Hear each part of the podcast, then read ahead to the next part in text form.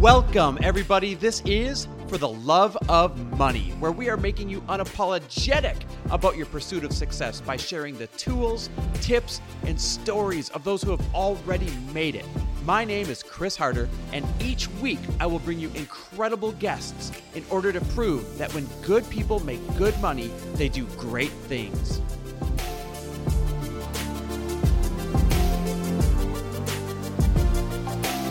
Hey everyone, welcome back to another amazing, incredible episode of For the Love of Money. I'm really excited for this one because I get to sit down with a good friend of mine, Casey Zeman. Now, those of you that don't know Casey, he's the founder of Easy Webinar. You know, the, the huge webinar software that everybody uses out there in order to sell their products and, you know, disseminate their information. He's literally the creator and founder of that software. So he's this super successful tech entrepreneur whose real superpower is knowing how to sell. And I mean sell really well, especially from webinars. And we are going to teach you guys that art of selling from webinars, or really just selling, you know, anything that you have in any modality that you have. But before we do, I want to remind you that some of you have been emailing me asking for V I P days, which is really exciting.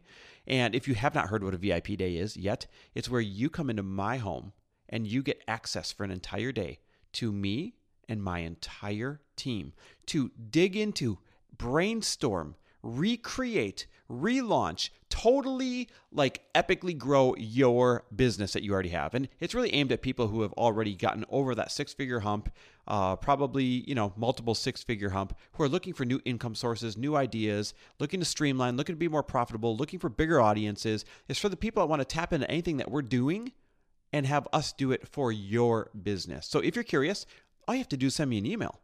Email me at chris at for the love of money dot com. Put V I P day in the subject line so I know to read it. And all you have to do is tell me a little bit about your business and what your goals are. So again, email me at chris at for the love of money dot com. Put V I P day in the subject line. Tell me about your business, what your goals are. And if we think that we're a good fit, then you will come out to my home and my team will be your team. And you will leave with a radically different business after one full day with us. All right, so speaking of radical businesses, Mister Casey Zeman is just this all-around great dude. As a matter of fact, you want to know my favorite thing about him is how he worked so hard to adopt his children. It's such a great story, and, and we talk about that story in this interview a little bit. I think you're going to be inspired. And his generosity. He is such a generous dude. He lives what this podcast is all about, and that is when good people make good money, they do great things. That is exactly Casey in a nutshell. And you got to remember, he's the founder of Easy Webinar, so he's like this mogul that is killing it. Matter of fact, he, well, you'll find out in the interview, is in the process of selling part of his company, which is like every entrepreneur's dream, and he's actually doing it. So we talk about not only his backstory, but how to price your services, how to price your products, where price comes from. And you're going to have some eye-opening, shocking moments in there when it comes to pricing your products. I guarantee you will leave a better entrepreneur because of this discussion. We also teach you how to sell, especially using webinars. I would venture to imagine that ninety percent of you, I know it's a big number, ninety percent of you that are listening have great products that could be totally sold using webinars, but you don't even know the art to doing so. And so we dig into that so that you can discover it and try it yourself, because I promise you could probably double your sales if you started using the art of selling on webinars. And I don't even feel like I'm good at it. And so I felt like I was learning as we had this conversation, and you will too. So I'm really excited. Take some notes, get ready, pay attention, because this is one of those episodes that could totally, radically change your business and therefore change your life. So let's get going. All right, Casey, my friend, how you doing, bro? I am doing well. How are you, Chris? I'm great. I'm glad that we finally made this happen. You know, we've been in the same mastermind for, was it two years now? Yeah, it's going on two years now. Okay, we waited way too long for this, but it's meant to be. I know it because you have some awesome stuff to talk about for all the listeners. But here's kind of how my podcast works. We start with rapid fire. It's just a fun way for people to get to know you in a hurry and, and kind of get momentum going. You down for it? Yes, nervous and excited about it. Like, I'm not sure, but I'm totally down. Nothing to be nervous about. There's no such thing as a bad answer. All right, here we go. Uh, let's start easy. We'll warm you up. Where did you grow up? Ah, okay. Uh, Michigan. I grew up in Detroit and then, you know, went to school at Western Michigan University and traveled all around from there. Does that make you Lions fan? Um, my yes, uh, to a degree. Like my my dad is is a very big sports guy, so it was Lions, Tigers. You know, we were and, and hockey was was a big one. Red Wings. You know, we were fully down. Yeah, that's awesome. And where do you live now? Uh, here in Los Angeles. Awesome. And what is your favorite quote? Geez, favorite quote. Um, there that now that is a good question. Um. That is a really good question. I know, right? There's a, wow. couple, a couple stumpers in here. Yeah, yeah. All right, I'm going to come uh, back to that one. What is one of your superpowers? One of my superpowers? I guess I would say a superpower is uh, being being able to to systemize experiences for people to where they can, well, systemize people's businesses to where they can use good communication tools to, to where they position themselves uh, in the right way consistently all the time, and then they can generate clients from it, they can generate sales from it, and it, technically it's supposed to work on autopilot. So you use the power of engagement and automation together to work to find the right clients and to work less while earning more. And you've totally mastered that, which is one of the biggest conversations we're going to have here today. What's one of your favorite books? What should everybody read? You know what? If we get simple, I like The Alchemist. I mean, I think the message mm, behind it is, is, is awesome. Um, and, you know, and we're all on this journey ourselves. So, yeah. yeah. I couldn't agree more. All right. Going back to your favorite quote. Um, okay. Let's see. So, God, um, man, you, you, I, I, you know what? This is the problem because I, I never have, a, I don't have a favorite quote. Um, and I hope that's an okay answer to, to, to say, because I feel like in any, any moment, there is going to be different scenarios that I that come into my brain, different points in my life, and at different points in my life, different quotes mean different things, right? Uh, for instance, like choose one thing, right? Um, essentialism, right? If you think about that book and and how it's like, you know, one one piece of advice I was was given is choose one thing, right? And uh, and I was just having coffee with a friend of mine. We were talking about this because some people, you know.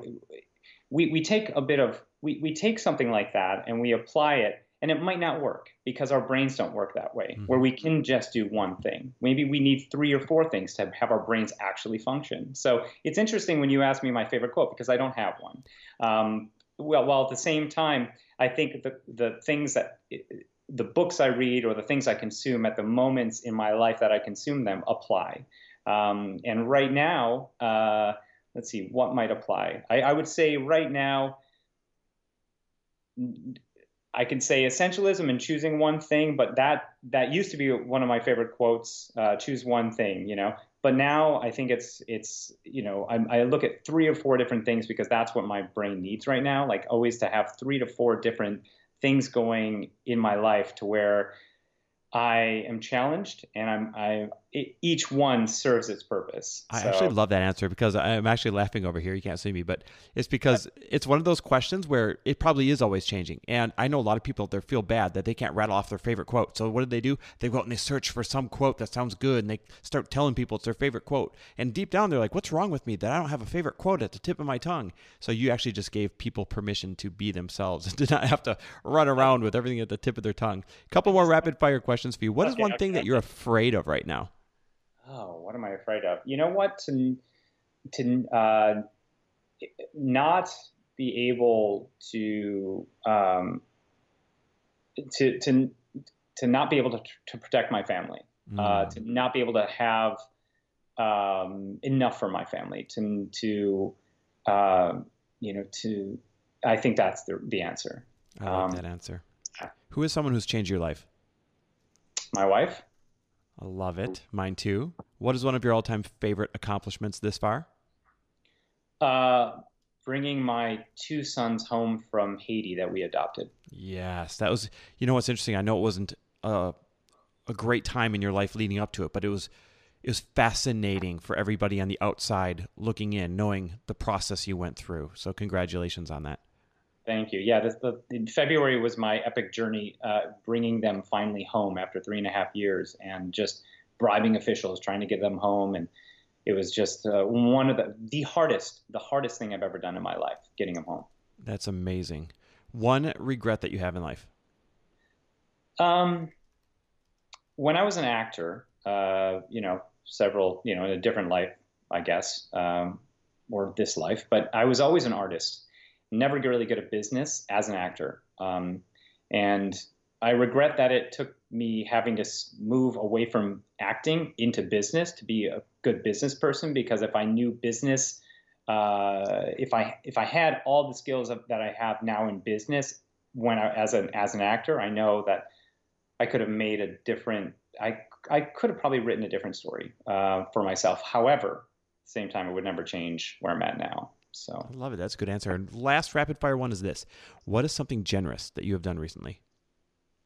Something generous that I've done. Um, you know, I don't really, con I, hmm, that's a good question. Um, generous that I've done. God, I don't think I've done anything generous. It could be your time. It could be your money, or maybe that's what we have to talk about. Maybe that's what it is. Like, I, you know, I, I, I don't, I, I don't know. I mean, I just, you know, this meeting, I, I met with my friend, and he was like, you know, you've done a great thing adopting these kids. And I'm like, what do you, I, I mean, maybe, but at the same time, they are fulfilling me with everything. So it's like, it's hard for me to say that that is something I've done generous, because to me, these are, they are, there's so much reward in, in these children. Um, but at the same time, you know, if we, if we talk about it, I have raised money for uh, hungry children in Haiti, because it has a very, very, very personal connection for me, because my children were, of course, malnourished. They were, they were, um, you know, they, they had parasites and all sorts of stuff. So that is something that I continue to, uh, to, to, uh, work towards, like orphans and hunger in Haiti is a very specific thing that, uh, that we always sort of support. See, this is fascinating. And here's where we're going to go deeper in the interview. And instead of starting with your story right now, I'm going to go right here, because obviously it's called For the Love of Money. We talk about generosity and the role it plays in your success and, and what you do and all that stuff. And yeah. you, your first reaction was, I haven't done anything generous lately. And the reason why you had that reaction is because you are, you feel like you're receiving a reward or fulfillment or, you know, more back than you gave by having these two beautiful children in your life, except you saved two human lives, very likely. You spent a ton of money and time doing it. And what came out of the process is your realization of what is going on over there, and now you're raising money for that. And you, your answer is you're not generous. Isn't that fascinating? It's, I think, I think yeah, to a degree. I, I think a lot of us don't even want to take, I think some people will take ownership of their generosity and some may not. Um, And to, to me, uh, you know, this this this journey has has it, it's been so uh, amazing. Uh, while at the same time, you know, uh, it, it's been the hardest thing I've ever done in my life. And you know, I just I don't know. I, I think that that creating a true impact in one's life, I mean, starts with getting deep down. Like, I guess. The, you know, if you if you asked me five six years ago if I was going to be adopting kids, I would say no. Because it was never my intention. It was my wife's. My wife has always seen, she was always, she always said, uh, my first choice is to adopt, because there are so many kids that need families. And mine was, you know, hey, I, I want to see my own kid, you know, a biological child. I want to see me and my child, you know. And and uh, and I came to my own, like my own journey for un to understand, you know, what was at stake, and what, and, and I had to come to the decision of adopting on my own, you know. Uh, and this is always the case when, when two uh, people come together. Typically for adopting, one is more into it than the other. I came to the realization at one point that I needed to raise, raise the stakes. So we were looking at adopting out of the country, and we did that because we wanted to also uh, adopt from a um, somewhere where that, that, that, that those children needed homes. Yes, in the United States, there are kids that need homes, and one hundred percent people should be adopting here in the U S, but we wanted to go somewhere where even the best conditions are are, are still worse than the the, the um, worst conditions in the United States, and so we we chose Haiti because it's the poorest country in the uh, you know Western Hemisphere, and I needed to raise the stakes in what could happen with those children for me to adopt them. I, I, I said the alternative, if I don't adopt, is that these kids could die, because that same orphanage lost fifty children in the um, in the earthquake. Oh. Yeah. And so that was what my brain needed to do to be able to rationalize why I needed to adopt that. I, whatever comfort I was going to be putting aside, you know, or whatever discomfort I was going to be feeling is nothing compared to the loss that, to the, to the extreme potential of these children not having homes, starving, and dying. And so I said to myself, I had no option. I have to adopt. And by doing that, that switched the conversation around, right? But while we were going through this process, I suddenly realized that that as much as we were coming in to help them, to, to bring them in here and give them a life, you know, they were feeding us too. They were giving us so much, and they've given us so much. And so it's hard for me to say, what am I generous? I mean, to say that that is something that, you know, is a, is something that I've done that's generous is yes, maybe, but at the same time, they've done so much for me. It's, it's just so the, I guess it's the, the definition of what gener generosity is, because to me, I'm getting so much back from everything that we've put in. Does this make sense? It makes perfect sense. This is the conversation we have on this podcast all the time. So God, did this go in a, a divine place? Like, Casey, listen, at the end of the day, generosity doesn't mean you're sacrificing something. Generosity is not a zero-sum game. Generosity doesn't mean, well, I have to make sure that I'm still suffering over here. I got to make sure that, you know, I'm losing something for this act to be generous. It is absolutely still generosity if you happen to gain something at the same time. Let's say I go down and I volunteer down in Skid Row, like I do once in a while. You know yeah. what I get out of that? I thoroughly enjoy meeting some of the people, some of the other volunteers, asking about their life. I thoroughly enjoy feeling like I'm making a difference. Um, selfishly, I feel like I'm doing it to make sure I stay plugged in to how other human beings have to have an experience on this life so that I don't, you know, remain sheltered in my little perfect bubble here. Those are things of self-gain, but I don't think it takes away from the generosity of me spending a half a day down there, setting up the tables, setting up the food lines, handing it out, having those conversations. You know what I mean? Yeah, I, I, one hundred percent. Because when I when I do something of good for somebody else, it it is kind of a, like a selfish. It comes from this like desire to feel good, right? And so, but at the same time, it it also directly impacts somebody else. And so I've I've had different moments in that, whether it's coaching, you know, or whether it's, you know, helping people set up the the, the perfect funnel or something like that, or or yeah, I mean, just get having getting results for somebody is that, you know, mm-hmm. like yes, it's beneficial for them, but it's one hundred percent feeding my ego, and the the sheer fact that like it the the, the more successful somebody is, the the more I feel super impacted by that, right? And if I can help them, then that feeds my that feeds my ego. Like I was able to do this for somebody, right? And so it's this. You're right. It's it's not a zero sum game. It's not. At, at that yeah. We might have found a brand new quote here. Generosity is not a zero sum game. Like think about it. People will write me all the time. Like I'm so grateful that you you know get these guests on, that you share all this knowledge for, for free, and that you're not charging for the podcast, all stuff. You know, as if it's some great selfless act. And I'll write back all the time, like, are you kidding me? I love this shit. Plus, I'm going to try and sell you something at the beginning of every episode. Like, so I yeah. totally feel like generosity does not have to be a zero-sum game. Yeah, it's so true. All right, so right. let's go backwards a little bit. By the way, that was an awesome conversation in itself. Um, you, you mentioned it. You started out as an actor, yeah. and you actually got some shows. Like, you were making like three grand a week for a while. And then um, it turns out you didn't quite like it. I'll let you tell the story. Then you got into real estate, crushed it, but didn't yeah. quite like it. You got kind of got your butt handed to you like Lori and I did during the recession. And then yeah. here you are today, we'll discuss later, the C E O of this epic tech company that big things are happening. So paint that journey for us a little bit.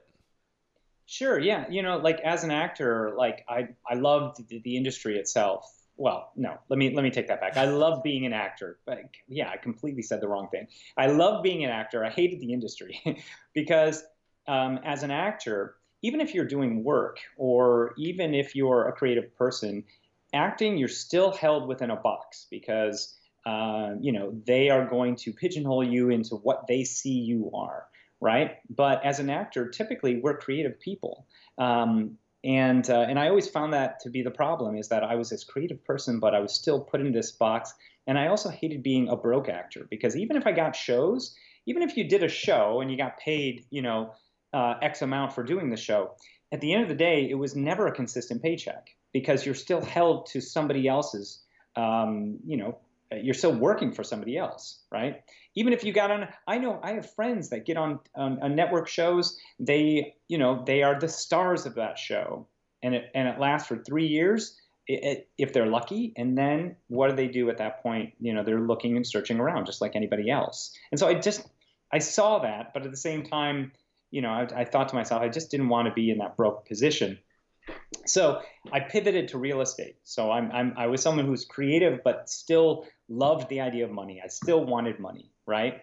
Uh, so creativity wasn't necessarily enough. I needed to get paid. And so I went into real estate, and uh, I think you and I talked about that. We had similar businesses. Like I, I was a real estate broker, and, um, and at the time, you know, I was making money, and, and, and, and I, but I felt not good about it. I just didn't feel right about how I was making the money I was making.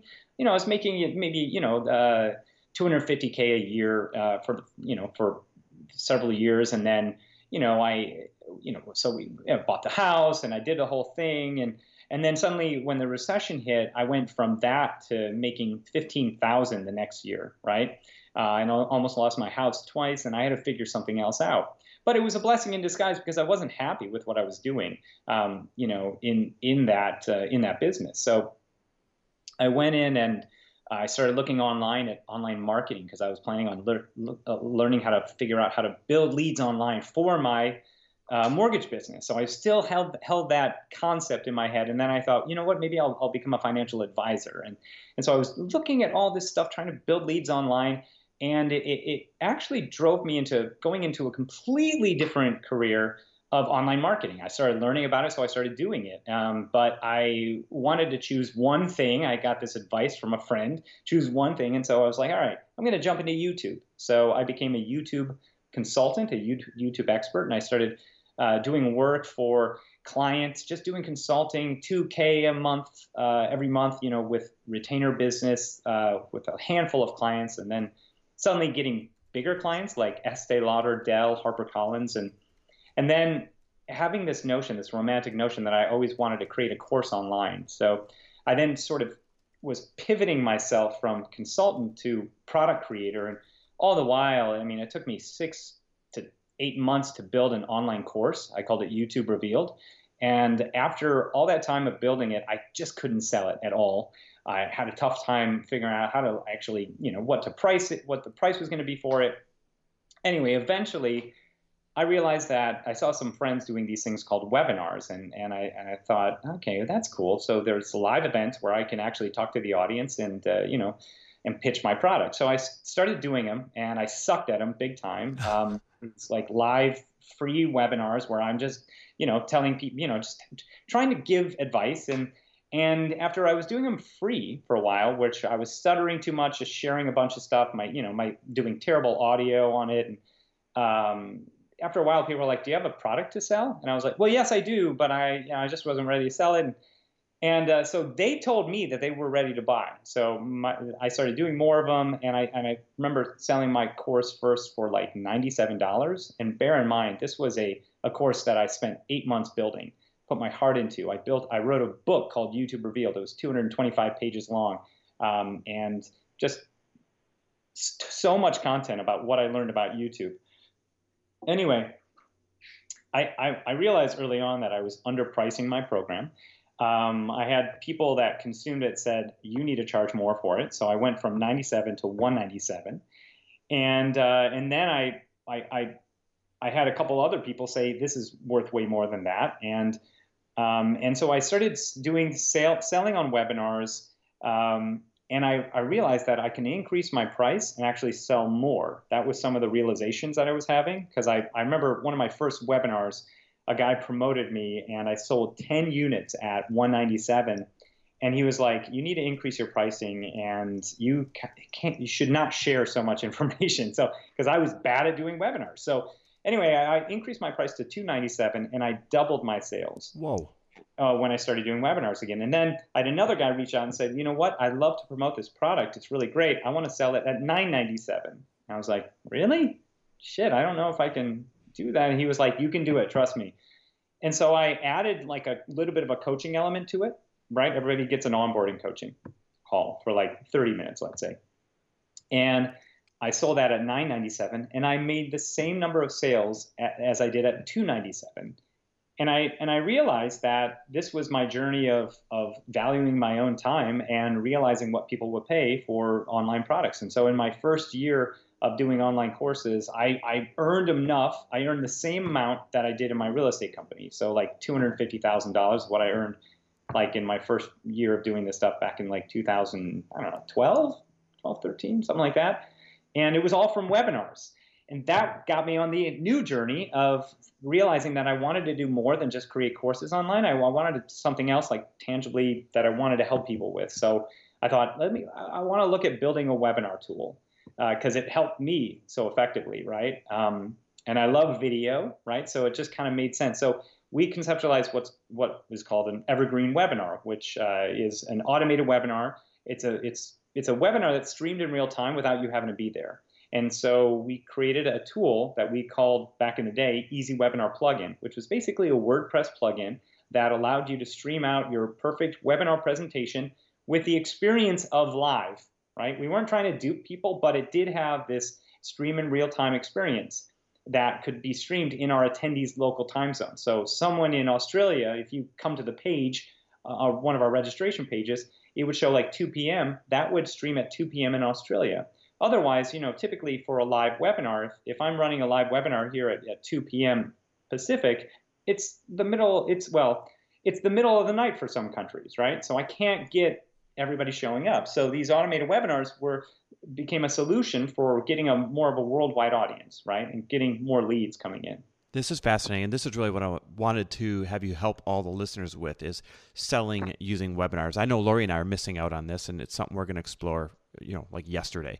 Um, yeah. We've attempted a few times, but, you know, by no means have tried to get, quote, good at it. But you said one thing in here that I don't want to skip over. You said, yeah.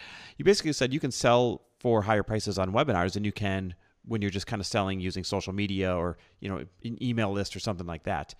And you gave your own example where this one ninety-seven course, someone said, nah, sell it for two ninety-seven, and you did, and nobody blinked an eye, you sold the same number. Then someone said, hey, I want you to sell this thing for nine ninety-seven, and you took the same damn course with the same damn information, you added an onboarding call, and you literally five X'd the price of that course and sold just as many once again. So talk to me about people pricing their courses, because I know that you've had a lot of experience in this, and you've done your own journey with this. What should people consider when pricing their online courses? Oh, man. Yeah. I mean, I've gone through my own journey, and this is what we deal with clients on a daily basis, because uh, we're always all about just increase your pricing, increase your pricing. But at the same time, the people we try to work with are people that have actually gotten results for other people. Now, that's what pricing is based on, results. So a result can, doesn't have to always be a monetary result. It can be a life-changing result, like someone losing weight, right? If someone loses, you know, if someone is like, like you know, super overweight, where it's they have serious health risks, and then suddenly they lose one hundred fifty pounds. What is that? What you know? What was the result of that? You know, is that a life-changing result that that person had? Well, maybe they found a spouse. Maybe they found the career that they've wanted to do because they have the energy to look around for it, right? Maybe you know they've done X, Y, and Z that have changed their life, and that's what pricing should be based on. So if someone has a, you know a weight loss uh, program, you know they're always like, ah, I'm not sure what to charge here. I'm like, well, what results have you gotten for people? And even if you've just helped your buddy, you know, or some one-on-one work that you've done with someone, they've never paid you a dime, but they got life-changing results, that you can hang your hat on that. And I think a lot of us don't do that, right? So the results that I've gotten, even before that course was built, I was basing it on my consulting jobs, the things that I was doing for the people I was doing them for. So like, you know, for instance, I would, I helped a company get to the first page of Google Uh, by using YouTube, and that got them like eight hundred leads. And you know, uh, from a money standpoint, that that um, that helped one of their campaigns like hit seven figures, right? Um, so it's like some of the, I was using what I did previously for other people, but I based it on the results. And so that's what pricing should be based on. It should be based on what you the results you can get. Um, and uh, and so that was this was my own journey of like, okay. But I didn't know what the market would bear selling online. But that's why I, I went all in on YouTube, because I realized that video bridged the gap of impersonality. So I was doing you know, impersonality found on the web. So I was putting video out there so that people would recognize me. And, and then webinars, that allowed me to build a know, like, and trust and spend about thirty minutes to an hour on a live workshop or workshop experience with them, to where then I, I you know, I crafted why this program is going to get them results, you know, and who we've gotten results for. And then that's when, you know, I finally was able to sell the program and course. But I, I had had to get other people to say, Casey, I want to promote this, but you have to sell it at a thousand bucks. I love so you just, the part where you said, this is kind of a breakthrough for people trying to price a course, where you said, price it based on the results that you could create, not on what you think you're worth in the, mo- in the moment. Yeah, because that's what everybody thinks. Oh, I'm I'm I, I'm just starting out, so I'm not worth anything. But it, it has to be based on what you've actually done, right? Even if that's something that you've done where no one paid you a dime, because everybody equivocates money with value, but that's not necessarily the case, and that's what stumps a lot of people from actually charging anything. I just I, I wrote a Forbes article all about this, um, and I mean, that that was one of the things I mentioned. It's like you, you have to be basing it on results, and that result doesn't necessarily have to mean that someone paid you to get that result. God, I freaking love it. You just freed up a lot of people right there. Let's take one further step into webinars now. Why are webinars so effective at selling? Who cares what kind of product you have right now? And why should people be doing them?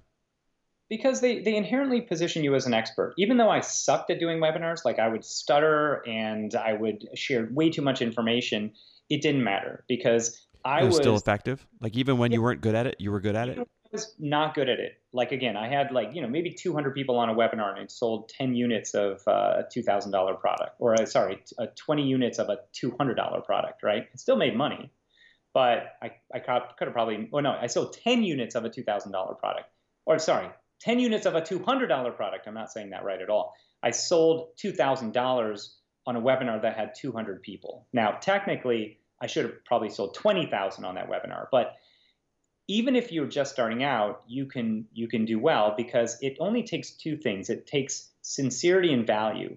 If you are one hundred percent yourself, right, and you show the value in what you have, right? So show the results that, that your product or your service can have. You can get clients. You can sell units of your program. And you could do it even if you're not that good at speaking on stage or speaking in public or speaking at all, because pe- there's an audience ready for you no matter who you are, right? I always had this idea to write this book called like the, the Stutterer's Guide to Public Speaking, because like we all have that audience, you know. Even if I was, I was kind of like Woody Allen when I would do my my webinars. I was that bad. I was like, so so what what, what I want to share with you, you know. So it was like, but people connected with that because it was real, you know. This is so freeing. People are, I this this podcast in itself right now is so dang valuable for everyone. I love what you're talking about. Now, why is it though? Why is it that you can sell for a higher price and a way higher conversion when you're selling via webinar compared to anything else? Because people feel like they're, it's like a virtual handshake, right? People feel like they're staying connected with you. And on a live webinar, oftentimes they can ask questions, right? They can, you can connect with them. You can say, hey, Ted from Milwaukee, Jane from Nova Scotia, you know, it's X, Y, and Z, right? And that connection makes people feel like it's more one-on-one than it actually is. It's the one-to-many, right? Mm. And the one-to-many is very powerful. Um, it's a way to position you. And the other side of this is, is, you know, if you're taking thirty minutes to an hour, you are taking someone on a journey of highlighting the problem and pain point they're experiencing and a solution that they haven't heard yet, that they're, that they're ready to say, like, take my money, right? They're like, this is awesome. I've, I haven't seen this solution yet. And I have this pain, this inherent pain. So if you know what your audience's pain is, because that's that you need to know that. If you know what it is, then you're taking them on this journey of discovery as to the solution to that pain, and your program or your service is that solution. That's why people are willing to pay the money, because you are you're taking them on an experience over a thirty to sixty minute period of time, where not only are you highlighting and shedding light on the solution, but then they're getting to know you. They're learning who you are. They're maybe getting to see the personal side of you, you know? Like when I do a webinar, I have to talk about my journey, but I only talk my, about my journey as it relates to my audience. So it becomes a relatable. I'm not just like blowing smoke and talking about all the good shit I've done. I don't talk about that. I, I talk about my journey as, because you may have experienced the same thing. And so if I'm in your shoes and you're in my shoes, then you're connected to me on a deeper level. So by the time I'm selling to you, you're like, you're ready to buy because I am putting the solution in your lap. And the only thing that's between the solution and, and, and, and you is, you know, a thousand bucks, right? So that's where people will pay. And I don't think a lot of that can come out in an email. I think video is just the perfect way of doing it. And so what we try to do is use evergreen or, or automated webinars to, to, to duplicate that experience, right? To where people feel connected to you, but it's, it has a higher perceived value than just a replay video alone or video, right? Because now it feels more personalized. People have to show up for that time to, to come to the webinar. Um, they can ask questions. Uh, you can deliver different things at any moment during that webinar, like a P D F guide or, you know, or, or an infographic or any, anything that will give them some sort of, you know, education that will get them closer to, to feeling like you are, you, you know, you are there to help them, right? And that's, that's the, the, the whole idea of it, is that you're building a relationship with people, and that's what a webinar does, from every element of it, from you just doing the video to maybe delivering different things that will help them have aha moments. And the idea behind the webinar is by the end, they have these, you know, a full-on aha moment to where they want to pay or buy something or get on a strategy call with you into your five K to twenty K program. And that's the journey that, that happens on a webinar. God, I love this. It makes sense why it converts so much better. So what are your two or three or five, whatever the perfect number of tips that somebody should know? Because now they're all excited, right? They're like, oh, I'm going to do webinars. How, what should people know? Like, how do you have a successful webinar? Yeah, I mean, like I have a whole like six steps to a high converting webinar thing that I do. But at the same time, I try to, before I even talk about that framework, I, I say that only two things you need to know are, do you have to have sincerity and value going into a webinar? If you have sincerity and value, you can, you, you will do well, right? Because I, I've had people come to me where they've gone through a other people's webinar programs, right? And in those webinar programs, you know, they had, you know, slide one, do this, slide two, do this, right? Everything was slide based. And I had people come to me and say, like, we just, we sucked at this. This didn't even work for us, right? And I said, well, maybe it wasn't necessarily like what you probably tried to do is fit yourself, you know, uh, a round, you know, a, a square peg in a round hole, right? That maybe didn't resonate with you. So when I've worked with other, when I've worked with clients before, um, you know, I said, I want you to take this framework, but then I want you to find your, how you make the best connection with people, whether that's you getting in front of the camera or, you know, or you just being in slot on, on a slide presentation, right?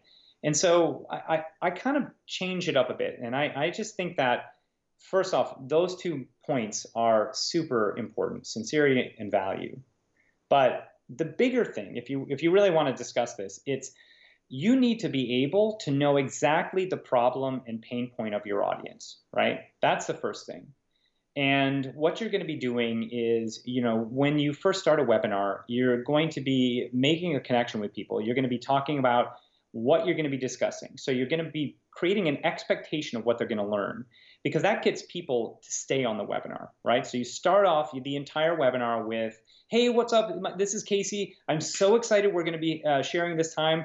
We're going to be sharing about an hour's worth of time. So I'm setting up an expectation based on time. And we're going to be doing this. I'm going to be teaching you how to move from, you know, A to Z, right? So that reiterates what they're going to be experiencing. And by the end of this workshop, you'll be able to X, right? So, so all that is intended to keep them there, because otherwise they come to the webinar and they may, you know, get distracted with so many things, because our, our attention span is absolutely nothing anymore, right? So you have to be able to keep people on the call. And, and so what that's kind of the first thing. I call it like building a buzz, getting people excited about the webinar, even before the webinar starts, right? Kind of getting excited, and uh, and and and that keeps the butts in seats. And then from there, um, from there, it's about getting personal with your audience. And so it's at that time is when you start to talk about your story, your personal journey as it relates to what they're experiencing. Because chances are these people were you three to five years ago, right? And so you were going to talk about your journey as it relates to them having a sort of aha moment. So for instance, you know, I will talk about how uh, I was always really having a tough time with selling my products. This was true. You know, I, I talked about like selling my YouTube course. I was never able to do it until I started using webinars. At the time though, you know, webinars weren't that popular, and there was all these, these typical solutions for selling your course, you know, um, you know, going and, Uh, you know, going into forums and posting your links of your program, um, you know, uh, you know, going to e going to the the local chamber of commerce and talking about your program, right? Mm-hmm. And and I and and so you, you you paint the picture of the common solution, the solution that they that typically people hear, but then you talk about the uncommon solution, which is that that aha moment that you had. In my case, it was webinars. And guess what? I'm sell I'm going to be selling, you know, my my software all about webinars. So that's why I talk about it in my webinar to people, right? So you you talk about the solution that they're used to, and then you uh, reveal the uncommon solution. Okay, right? Let's inspire some people right here, because you just brought it up that you're going to be selling this software, right? So first you learned how to sell using the software, then you built the software. Now you're selling the software to people, and, and then you may even possibly be exploring a sale of this company. Is that right? Oh, yeah, yeah. So, you know, we built Easy Webinar uh, plugin, which was a WordPress plugin. And then from there, we went into, uh, we turned it into a SaaS program, right? Uh, software as service and uh, fully hosted. And it became a live, it's now a live and evergreen webinar tool, right? Um, and, you know, so we took that journey. And uh, um, my, I, I guess my, my journey was going from product creator into a software C E O. And that's been my journey since uh, probably two thousand thirteen, fourteen. And, um, and so we had a lot of different things that we did with pricing it and, and everything else, um, moving it, moving it where it was a yearly. First, we, we charged lifetime access to it, and then we charged it for a yearly price program. And then uh, obviously we, we've moved into monthly now. Um, but yes, um, you know, because I've been on this journey, you know, typically, um, I, you know, this was just a software tool under my own company. So, you know, and I don't know about you, but like, I was never really good with being a, like, you know, I, I always saw my, my business. I was never a really good C E O, right? And I think that was uh, what my journey is, has brought me to, because in this— like you're just a good operator, right? Yeah, I was good at, at, at you know, sort of just doing what I was doing, right? But I never really dove into the, the finances. I never really picked apart our growth. I never really um, looked at our, our you know, expenses and, and tried to just be, just tried to scale up uh, our business, even without partnerships and things like that, right? But for the last two years, that was the biggest goal, to just be able to make our company, you know, solvent, super solvent by by not necessarily relying on a ton of, of partners and affiliates, right? Um, going in and changing our onboarding process, keeping customers long, you know, for a longer period of time, changing our pricing to keep customers, changing our, our complete, you know, system to keep customers. So that's been the journey. And then on the business side, you know, we, we actually formed a C Corp. I was always an S Corp, but we formed a C Corp, and we started just doing things the right way. And at the beginning of this year, we, we started to set up the business uh, for because because a good business should be set up to sell, right? Mm-hmm. um, and and that's when we started to figure that out and realize that. So we started to set up the business with uh, with the with the potential for possibly selling it later. And yeah, and now at this point, you know, we are. We are, we're at a point right now where we have a um, potential buyer, um, and we're in the process of, uh, you know, going through our due diligence phase right now. Um, and, uh, and actually this deal is, is interesting because this isn't a, a full-on acquisition. This is actually a majority share, uh, a majority share uh, buyout, um, or a majority share uh, purchase, where I'm still going to retain thirty-three percent of my company. But someone else is coming in, a bigger company is coming in uh, with with huge, huge uh, amount of resources, to where um, it's going to do some really cool stuff with our with our tool. It's like some um, serious best case scenario for you. What's that? This is like a serious best case scenario for you. It, it is, because, you know, at first I was selling it outright, but then I had this fever dream at one point. I was like, I don't want to give up all of my tools, you know, my, my, my, my baby, because I have full ownership. So I, I then went in and um, I, I talked to the guy, and we ended up uh, striking up a, a, you know, a scenario where um, I became a partner in this, and I only gave up a majority of my share while still holding a third of the of the business. But at the same time, uh, we're we're adding a few other um, software tools into this this larger company now. Uh, so my so our business is actually going to evolve um, into a rebranding, and it's going to have a few more software tools added to it, and so our valuation is going to go up at the same time automatically, because these other products that we're that we're also purchasing uh, under this new business are already generating recurring revenue, right? And so it is a good, it, it is an ideal scenario, because not only am I getting paid for the you know the buyout of the majority share, but I'm also keeping a good portion of this new company that has my software tool rolled in, as well as a couple other ones that are just going to be benefiting the bigger market. Oh man, you know, number one, I'm so inspired by you, and and, and number two, just so proud for you. So where can people find your training on how to sell with webinars, and where can they find your actual Easy Webinar uh, software? Yeah, yeah. So uh, you can actually, uh, well, if you go to at Casey Zeman on Instagram, or you go to easy webinar dot com, currently that is where you'll find Easy Webinar. And anybody who comes in Easy Webinar, we're, that tool is not going anywhere. So uh, that's the the beauty of this. But um, if you want to learn, yeah, if you want to learn about the training that I have all around webinars, you can go to my Instagram, and in my uh, description, you will find a link to a workshop that you can access for free that talks all about how to sell high-ticket uh, programs from webinars. Mm-hmm. So um, we're going to make sure we put the links to all of those in the show notes. Guys, go check out the show notes at for the love of money dot com on this episode, and you can go check those out. So Casey, I've got one last question for you, and I ask everyone this question. It's such a great question about entrepreneurs. Why should people be unapologetic about their pursuit of success and or wealth? Oh, my God. Because at the end of the day, you have to one hundred percent believe in yourself. There is no one else that you, you, you don't have.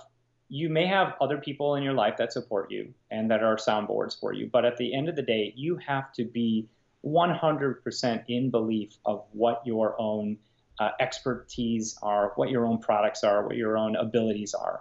You have to just own your that that that superhero self. You have to be that. Um, and you're going to wake up mornings where you don't feel that way. But at the end of the day, you need to know that your shit is the shit that will help people.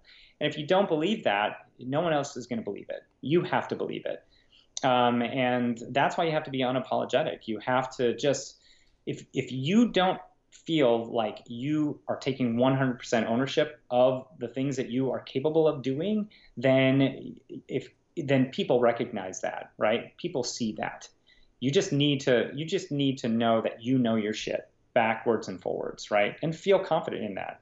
I mean, I, I know that a lot of us, you know, we don't feel confident every day. And a lot of us, you know, yes, we there are days where we're like, well, I'm I'm winging this stuff. And most of us are. Most of us are like, you know, are just children playing, and we're like, you know, we're we're seeing results. But that that that everyone is like that. You know, you not feeling, you know, not feeling like you're that that that ultimate expert is, you're not the only one feeling that way, right? So you just have to, at, at the beginning of every day, just take ownership in what you know, right? And just realize that there's so many people that are just like you. So just f- go in with feeling confident about what you do, how you inspire people, and results you get, and and take ownership of, of the business that you have. Oh man, Casey Zeman, thank you so much.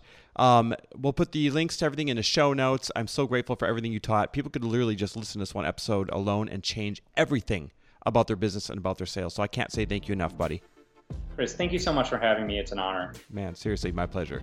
Thanks for listening. And if you loved this episode and know of someone else who is as successful as they are generous, please pass them on to me. It would mean the world to me if you help me get this cause and this message out to as many listeners as I can. So please, if you liked what you heard, it goes a long way if you take thirty seconds and leave me a five-star review and share this with your friends. I'll be forever grateful. And until the next episode, cheers to your success.